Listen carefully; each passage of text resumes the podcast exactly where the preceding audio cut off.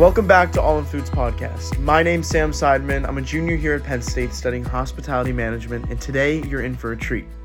A few weeks ago in the School of Hospitality Management here at Penn State, we hosted our Alumni in the Classroom Week. Throughout the week, over 120 alumni went into classes, joined events, and spoke to students about their experiences in the hospitality industry. Joining us on today's podcast are two alumni who jumped into the FDRL All in Food studio for a quick fireside chat. Dr. Amit Sharma, the host of All in Foods, has a six to seven minute rapid Q&A with our alumni who live and breathe the hospitality industry. Without further ado, here's what they shared with us. Nicole, hi, welcome to All in Food Studios. So uh, let me quickly introduce uh, Nicole. Um, Nicole is a senior regional director at the Compass Group based out of Washington, D.C. Is that correct? That's correct. Uh, welcome back to campus. I know I, I haven't been here far too long. It's nice to be here, and it's amazing the autopilot. I went from Beaver Ave up into this building, or the the Mary, uh, not the Marriott building, excuse me, the Cafe Laura. Where I was like, get my coffee. It was like I was here. Yeah. 16 years ago.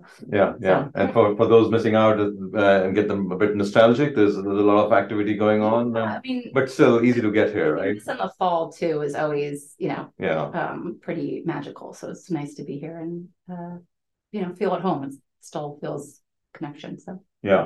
Well, uh, listen, Nicole, um, we're gonna uh, do this uh, fireside chat, six minutes, rapid three questions that we were talking about uh, a little bit. So would love to have your insights into uh, into the real world, so to speak, as we call it. Uh, um, all right, so here we go. Um, first, can you tell us a little bit about uh, what work you do and um, and and your job uh, uh, profile? Sure. Uh, so I've worked for Compass Group for 16 years um, in the Restaurant Associates division um, in their business and industry. Um, Compass does, I think, a little bit of everything. and so Yes. it's a massive, you know, the uh, world's largest food service company that um, is kind of mostly white labeled behind our clients. Mm. Um, so me specifically, I've been um, at a large Virginia banking account for seven of those years Mhm. um, and have been uh, their account executive for their food services on their campus. Um, and it's been growing. I mean, um, from the time I joined to that group until now, I mean, they've built a hotel, two large campus buildings, and uh, two food halls, a conference. I mean, it's you know ever impeding. So I've run a lot of those projects as well as a team of um, about 250 associates, and uh, you know more recently just a core team of five, like you know my finance, HR, uh, sustainability, wellness, and culinary. Mhm. Okay, you, you mentioned wellness. I'll, I'll come back to that if you Uh-huh. Have time. Uh, but uh, to our second question, what is the one big challenge that you see facing your business, um, and how are you dealing with it? Sure. Uh, frontline staffing. So when we say frontline, we talk about, you know, in my uh, line of work, it's your cooks, your runners, your uh, catering attendants. Mhm. Um, you know, I think pre and post COVID, you know, we were kind of reaching that pre COVID, maybe generationally, of what the younger generations want to enter a workforce into. And then now post COVID, I think um, what could be a perception of work life balance Mm. uh, seems a little off in frontline hospitality. And so, um, you know, I'm not speaking on behalf of Compass Group because you don't have the, uh, yeah, the time to say Yeah. that. But um, I will, yeah, yeah. Even though my, right. my take, my take on it as a leader within Yes, Compass yes. is um, that it is it is a challenge. It's a challenge to find people that are passionate, and it's not an easy job. I mean, I, I always say, um, you know, more specifically when we think down to dishwasher utility, it's like the hardest job in the kitchen. No one wants it. Um, and if you find a great person, they're usually pretty passionate about it. And it's also the most important. I mean, it's keeping everyone safe, and especially post COVID, Mm. that's something that came out of it. So, you know, within my own control of my group, I did a lot of work on uh, retention and keeping everyone, you know, whether that was um, quality of life increases or, you know, adjusting how we formatted our team um, uh, to growing people, right? Mm. Like within a team that large, you're able to do a lot of internal growth or like allowing them to grow externally Mm. um, and showing that there is a career path here. Um, and you know, one of the beautiful things about Compass Group is you kind of can do a little bit of everything. You want to go into finance? We had several people who um, had masters of finance from their home country. And i was like join our finance team. Like that's a path for you. You don't have to you know they were cooks and joined our finance team then and were amazing at it. Right. Um, and then also you know marketing wellness etc so um, internally i really tried to do that. And then um, i appreciate that compass group and our restaurant associates are doing a lot at large where we're creating our own internal network of staffing. So from either the tech that we have that we're able to share between it um, accounts really easily. So maybe my partner account down the road um, has to flex labor and they don't need as many people. I can pick up those shifts if I need labor. Mm. And that's done through technology. Um, and another tech path is also our um, bench staffing, which um, a great friend of mine, Nicole Allen, leads. And uh, that is, again, developing our own internal pool to provide flex labor. So you know, we talked about this very Yeah. briefly, but flex, you define that, you know, it's a, it's a, it's a broader way to Yeah. define flex, and it's not, doesn't mean Yeah. uh, you know, work from home or, or from, or, or from Right. office, that's, Yeah. those are not the two choices only. Yeah, I would love if you could cook the food from home or go Yeah. pour the coffee from home, Right. right? But in our industry, you can't, right? No. My husband's a chef and like he can't do his job from home. Right, Um, you know, in in all of the cases. So um it's really just then picking your schedule, right? What Got it. works for you and your family. So, you know, we've seen this really successful with working parents hmm um, especially people who are reintroducing into the workforce. Hey, I have a young kid. I drop them off at kindergarten Mm. at nine. I need to be back by three. That's our heaviest time. We need people at lunch hour. So if you want to come work four hours, that that works. Um, also, um, you know, maybe you want to come in at four in the morning. There might be an event that needs someone there at four in the morning in a pantry capacity to set the room. got it. And so it's just saying, what are these are the hours I'm available to work? These are my skill sets, and we match them with the right schedule. So flex and obviously opportunities internally for growth, et cetera, different career paths. That's, a- that's a really good point. Okay, uh, question number three. Yeah. Looking into the future, what do you see as specific factor, one specific factor that's not in your control that you think is going to create uncertainty for your business? You know, I wouldn't say like uncertainty in the sense of doom, but uncertainty in the sense of it's, you know, a little bit of a, a up and down. And it's been happening um again, probably leading into COVID, we were going into this space, but especially post-COVID. Um, so in business and industry, food service, the return to work, or as they so speak, right? How people are working um hybrid, how you know office capacity buildings are down. I mean, it's it's in the news cycle, so it's not, you know, uh, something I'm breaking here, but for specifically BNI, it's um, how do we work with our clients Mm. to follow their strategy? Got so it. that's where it becomes external. We can't drive the strategy. It's working with our clients to say, hey, this is what our data is telling us. This is what the studies we've done. This is what the best practices are we have, and then here's the products we have to offer Mm. that can get you what you want for your employees, and it and it ranges wildly across industries. So Sure. Yeah. And that's going to have an impact on your business, you know, op- yeah, your product uh, and service offerings. Yeah. uh, Possibly. Okay, great. Um, uh, Nicole, that was six minutes. Yeah.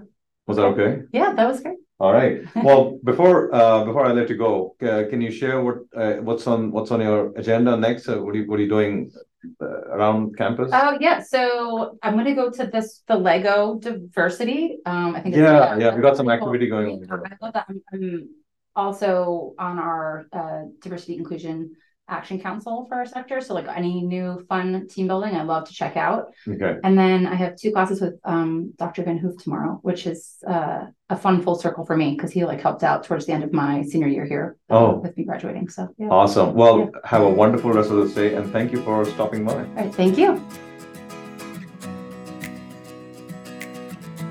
Okay, so here we are with our next um, guest, um, uh, our, our visiting alum, um, Mr. Ryan Spear. Yes, yes. Rob, great to be here. Welcome back. Thank you. Thank you. Um, and as we were talking, you you had uh, you you had a tour of the Marriott Foundation building while it was being built. Correct. Yeah. So this is the the first time seeing it in action. That's awesome. Right. Yeah. Well, well, thank you for being here. As uh, as I shared with you, uh, six minute uh, fireside chat, three questions that we are posing to all our um, wonderful alums uh, visiting us. Um, so Ryan Spear, you're you're the president and founder of the Spear Travel Group. Yes. Yeah, so uh, that's that's my business. We are a, a travel agency, Okay. um, serving both corporate clients uh, for meetings and events, corporate travel, um, as well as leisure travel for um, you know higher discerning clientele. I guess we we we try and skew towards the luxury market because my background was with Ritz Carlton for many years in, in New York City and uh, felt like I was ready to uh, start something on my own. So 2018, that's what happened, and here we are five years later. So you just answered the first question. Yeah, yeah, there you go. Where are you based out of? Uh, so I'm based out of my home in uh, South Orange, New Jersey, which Okay. is about 19 miles west of Manhattan, New York City. Um, and uh, we we have a remote team, so everybody is based uh, out of their their home location. So we've got actually the majority in New Jersey, but then we've got uh, one team member in Charlotte, one in Phoenix, one in um, Palm Springs, California as well. So we are coast to coast officially. Wow, fantastic. All right, here's our second question. Um, what is the one big challenge facing your business and how are you dealing with it? I I think the biggest challenge uh, that I face personally as a founder um, and a president is just kind of you know where where do we go next? Um, how how are we going to grow uh, the business? Where where is that going to come from? Um, how can we uh, keep everybody you know happy and engaged, both from a um, employee standpoint as well as a, a client customer standpoint? So that's kind of uh, I guess what keeps me up at night, so to speak. Uh, it's an exciting thing. Uh, it's it's not really a scary thing. I just think that um, I, I've I've got some some mile markers, you know, down the road in terms of how uh, I want it um, to interact with with my life, um, and I just don't know how uh, I will get there yet, but but I will. So Mhm. that for me is is the biggest challenge. Um, but I I often look to uh, to the current business the way that uh, business is flowing uh, for those answers. It just kind of seems to point um, us in the right direction, and, and that's worked out thus far. And I, and I feel like that's kind of how it will continue as we go forward. A quick follow-up on that. Do you think, and how how far do you think we've come um, back to pre-COVID um, with travel? Yeah, so uh, leisure travel is actually ahead of, of where it was uh, back in 2019. Uh, corporate travel, I'm I'm getting some estimates from from some of our uh, colleagues and partners that um, we're inching back towards about uh, two thirds to three fourths uh, of of what it was. Um, will it ever go back to the the numbers of 2019? I don't know, to be honest with you. Um, or it may not be tracked in the same kind of way because um, there really is a strong uh, leisure component now where people are attacking on um, extra days to a business trip or working while they're on vacation. You know, there, there there's a bit of a blurry line now. Sure. Yeah. yeah. Um, meetings and events, I think, still has a little bit of ways to, to come back, but it, I see it. You know, I, I see it coming back. Um, and if you look at some of the major markets like Las Vegas and Orlando and things like that, they're you know the numbers are telling the story as well. So Mm. we're almost there. Great, great. All right, number three, looking into the future, what do you see as specific external factors um, outside of your control that uh, that you think will create uncertainty um, for your business?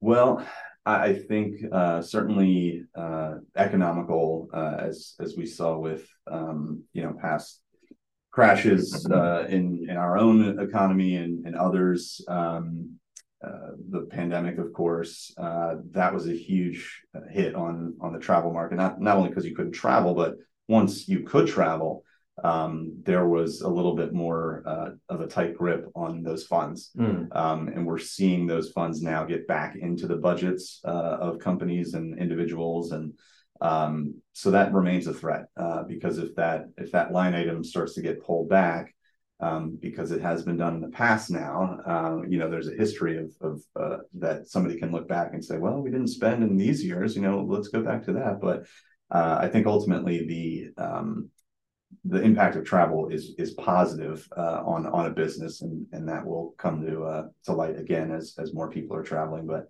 that I think the the economical standpoint is probably the biggest threat to the business um, overall. And then of course just any un, unrest in certain areas. Um, you know, uh, China were able to now finally send uh, people to as, as tourists again. Hmm. Uh, of course, you know, Russia, not yet. But it hasn't come back to where you were expecting with China, or, no, or, it? no, no. I think everybody is, you know, they're looking elsewhere. it's Right. not usually on the top of people's lists Right, uh, right. at, this point, but um, it is open uh, Mhm. now for uh, Sure. tourism from uh, the U.S. and other places. So yeah, If there is sort of an economic uh, turmoil, if you want to call it, and Mhm. hopefully there won't be, but um, where do you think it's going to have, from, from your point of view, where, where will it have the most impact on your on business, the leisure side or the business? yeah, good question. Um, I don't know. It it, it really depends um, on kind of our our client acquisition, right? So we're, we're continuing to grow. So uh, even if we do have a downturn, we would hope that we can kind of keep it steady with with adding just more people. But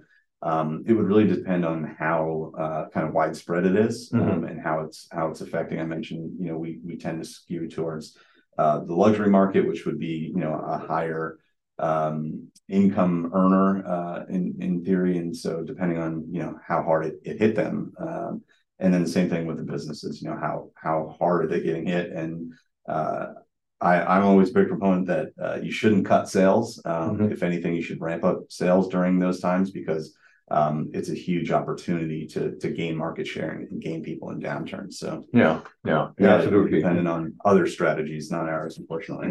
Exactly, and, and hopefully it'll- there'll be resilience so that, you know, we keep, we keep the, the labor side of things, um, um, uh, moving, um. Yes. Doesn't slow that down. Right, right, exactly.